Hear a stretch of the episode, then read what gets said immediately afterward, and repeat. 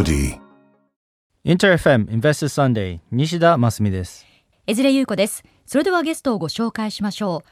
株式会社ヒガインダストリーズ代表取締役会長アーネスト M. 比嘉さんです。おはようございます。おはようございます。それでは比嘉さんのプロフィールを簡単にご紹介します。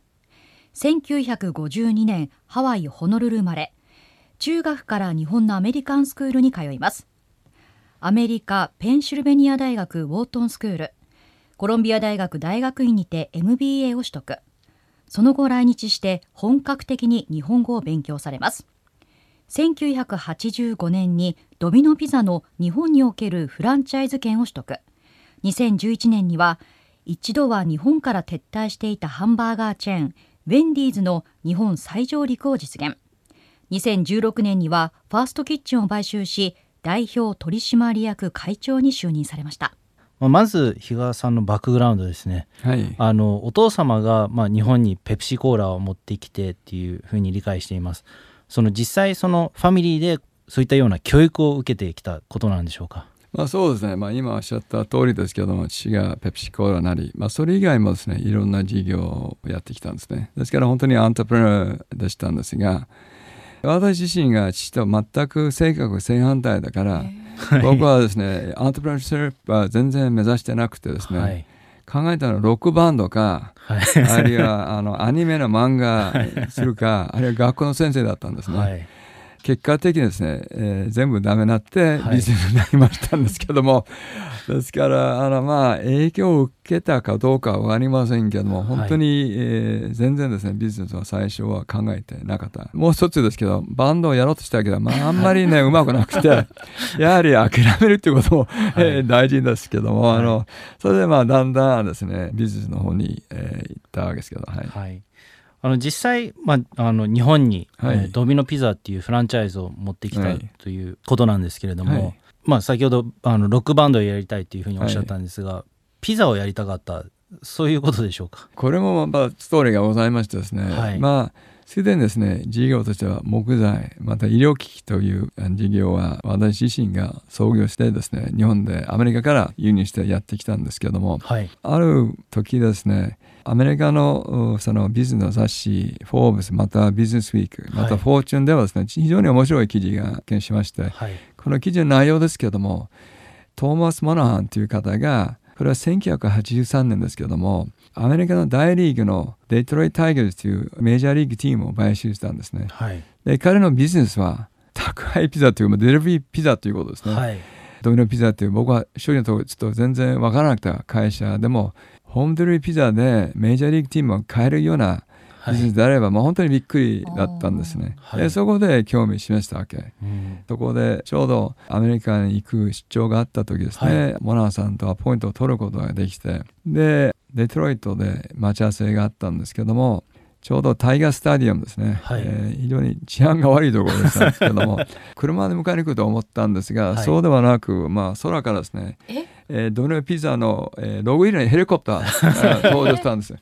これでまあこれはちょっと面白いなと。はい。いうことから、まあ、ちょっと興味示したんですそこから、まあ、本社はちょうどデトロイトの郊外のアナーバーという町なんですけどもそこで、まあえー今度ドリミスの本社があってで本社の中でもあのモノアンさんがメジャーリーグチーム買ったけどもその前にも彼はクラシックカーのコレクターではい。400台のクラシックカーのコレクションが持ってたんですね。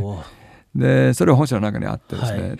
まあ、このコレクションがすごい驚きまして、はい。その上にですね彼はあのフランク・ロイド・ライトという建築家が非常に、まあ、大ファンでしたんで、はい。えー日本では昔の帝国ホテルが、はい。あの設計した有名なアーキテクトなんですけども、その世界的なコレクションも本社のお中にあって、はい。またもともとフランク・ロイド・ライトが作った家も全部あの本社の近くですね、はい。また建て直したんですね、えーさらにですね自分のプライベート島があったりとか、はい。ヘリコプターばっかりじゃなくてその、えープライベートジェットも何台かあって、全部ドミノのロゴ入りなんですけど これはあの本当に驚く。またアメリカの言うヨット本当に大きい船もあって、そこから僕ちょっと興味が、もうもうああもともとこれ面白いなと。もうピザしかないですよね。まあ、あのドミノピザっていうのはね、もうはい。会社自体にですね、これは面白いっていうことで、はい。であのただし一番あの刺激的のはですね、まあ、当時ではもうすでにドミノピザアメリカではまあ、大きかったしで急成長の企業でもあったんですね、はい。ただし平均のですねマネジメントの年齢はまあ27歳でした。すごい若いですね。その創立者当時ではまあ40代だったけど、はい。あとで全部20代でしたんですね。すごいですねそうだからそこがちょっとびっくりしてですね、なんかみんな遊びながらなんかどんどん会社が大きくなってきてですね。はい。ここはなんとかですねはい。初めてそういう会社との出会いがあったからなんかそこにタイアップしたいっていうことになったんですね、うん。ピザより本当にそこ非常にまあ面白いはい。成功してる、うん。成長してる会社でもあったんですね、はい。実際そのドミノピザとまあ実際独占契約をしはい。てネゴシエートしたと思うんですけど、はい。それも結構大変だったんですか？大変でしたね。ドミノピザはちょっと独特のフランチャイズのシステムがございましてですね。まずあのドミノピザあんまりそのグローバル化当時ではしなかったんですけどただしアメリカの中ですね。日本に言うとですねのれん分けスタイルですね、はい。だから一旦ドミノピザに働いて例えばアルバイトドライバーからスタートしてでだんだんある程度、まあ、現場のマネージャーになってでそこで頑張った人たちだけにですねまたはいフランチャイズ権を与えるということだったんですなね。ところがですねそれは国内の拡大に関しては非常にいいアイデアでもあったんですがグローバル行くとですねはい。そういうようなスタイルではですね難しいんですね。はい。それですねまあ私がドニビザに働いてなくて、はい。あでも日本の権利欲しいということを話したと,、ところですね、はいい、や比嘉さんでも我々こういうシステムですからなるほど、まあ現場でですね、はい。まずドライバーからスタートしなきゃいけないんですけども、まあそれでですね、ある程度会社はまあ、えーあったもんですから、はい。それはちょっと無理なんですけども、でもそれでですね、あーモナハンさんという創立者がまあ納得しなかったんですね。はい。じゃあ分かったと、まあ、あの日本は違うということを話したけども、とりあえずじゃあ来てくださいと。はい。言ったら、まあ、じ本人ではなく副社長がですね、はい。ボブ・カットマンという人が日本に来たんですよ。で日本に来て今の時代と違って難しいのは、はい。住所なんですよねこのあデリバリービジネスだから、はい。あのどういうふうにですね住所があのーなんとかスストリートとか。そう。まずね、はい。道路の名前。はい。ご存じない。ない。またこれ GPS の前の時代でしたからね ランダムマークで行くわけですね。例えば、まあそうそう白いビルがあって、そこ左回って、ここういうような世界ですからね。Google マップないですそうですよねだから、これは毎日会うとかね。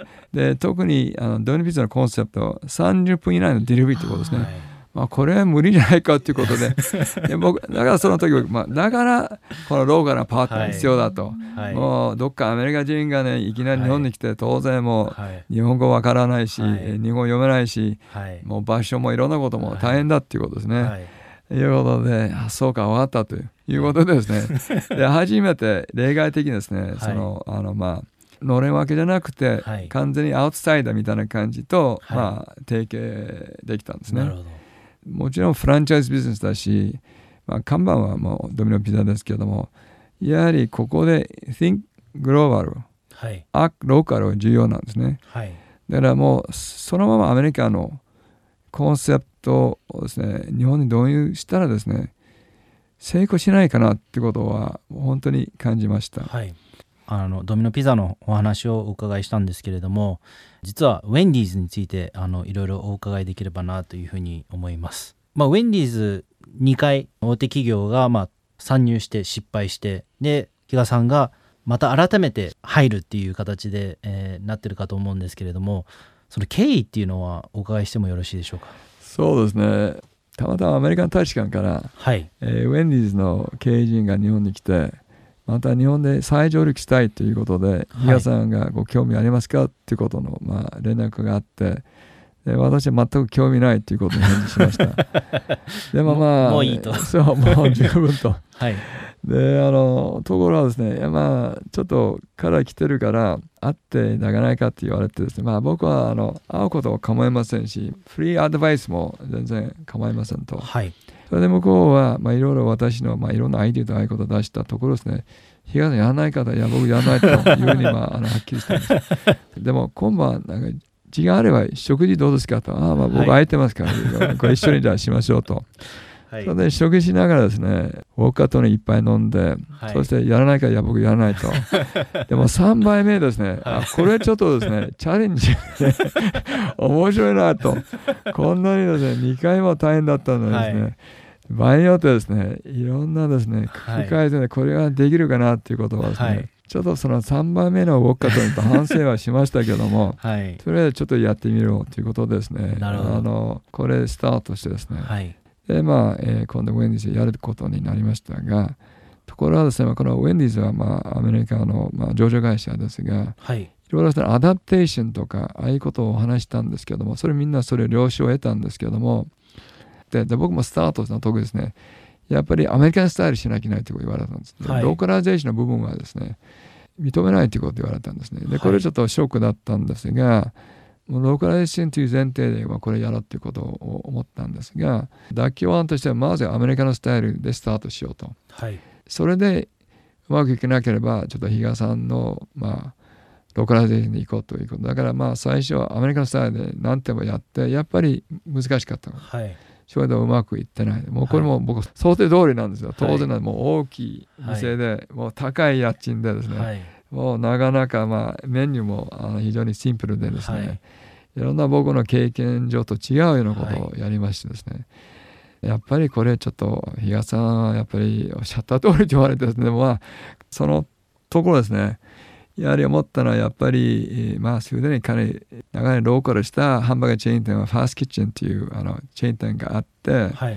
いい場所まあそのドミノピザと違ってこのウェンズの場合は一等地とかいい場所とか駅前とかはいこういうようなあの場所がなきゃいけない。はい反面ですね、このチェーン店の場合、ある程度のマス、クリティカルマスというか、えーないとですね、ビジネスにならないんですね。このスケー2つのスケール感が必要ですね。はいですから、あの、まあ、鳥と卵の話になっちゃったんですもういい場所が見つからないまあ、見つかったらもちろん条件厳しい。反面ですね、ある程度ですね、スケール感ないと、このビジネスモデルは活かせないんですね。そこでもしファーストキッチンが一緒になると、彼らがもう40年やってたからいい場所。はい。うん。で、えーまあ、ずっとローカルのあのメニューを作ってきた、まあ、ハンバーガーと、ウェンディーズのグローバルのブランドとはい。グローバルの商品で合わせるとはい。いいんじゃないかって非常に単純な発想。でも、はい。これグローバルローカルの僕のフィロソフィーにはちょうどあったんですが、はいそれでまあファーストキッチンの親会社とご縁あって話したら、まあ、まず実験で、えー六本木でやりましょうということに、はい。あのしました。それやったらですね六本木では売上倍になったんですね、これは行きそうなと思って、はい。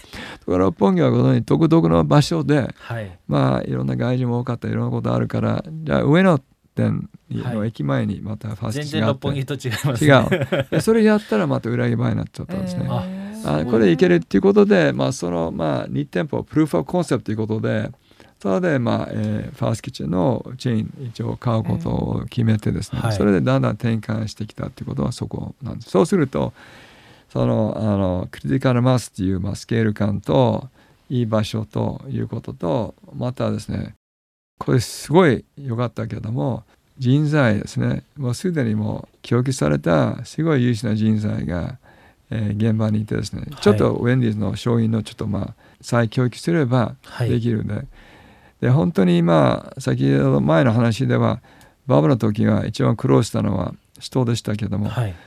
不思議です。日本の場合デフレであってもコロナであってもやっぱり人手不足ですね、はい。やっぱり人もやっぱり大事ですね、うん。ファーストキッチンにあったから。これでやったらまああのおかげさまで我々に順調にいってます。なるほど。てるところももちろんコロナあってそれは対策、対応もしなきゃいけないけどまあ今やっと落ち着いたらまたすごいおかげさまで、はい。あの売り上げの方はかなり好調に推移してます。素晴らしいです。あの、まあ、比嘉さんに何かお願いするときは、えー上海のウォッカとチャレンジを持ってったら なんとかなるっていう。いやもう二度もそういうような間違いしませんので もう僕も十分勉強になりましたから、はい、じゃあ4杯用意しますえーさてここまでですね株式会社比嘉インダストリーズ代表取締役会長アーネスト M 比嘉さんをゲストにお迎えしてお届けしてきましたインベスターズサンデー比嘉さんには年をまたいで次回も引き続きご登場いただいて2024年の日本経済についてもお話を伺っていきます。比嘉さん来週もよろしくお願いいたします。よろしくお願いします。インター FM Investors Sunday そろそろお別れの時間です。今日は株式会社比嘉インダストリーズ代表取締役会長アーネスト M 比嘉さんをゲストにお迎えしましたますみさんいかがでしたか？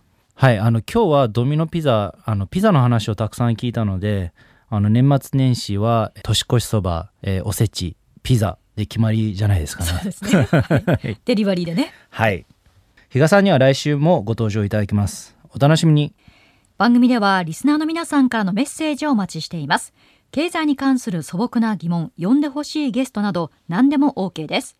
メールアドレス invest.interfm.jp invest.interfm.jp インベストは INVEST です。たくさんのメッセージをお待ちしております。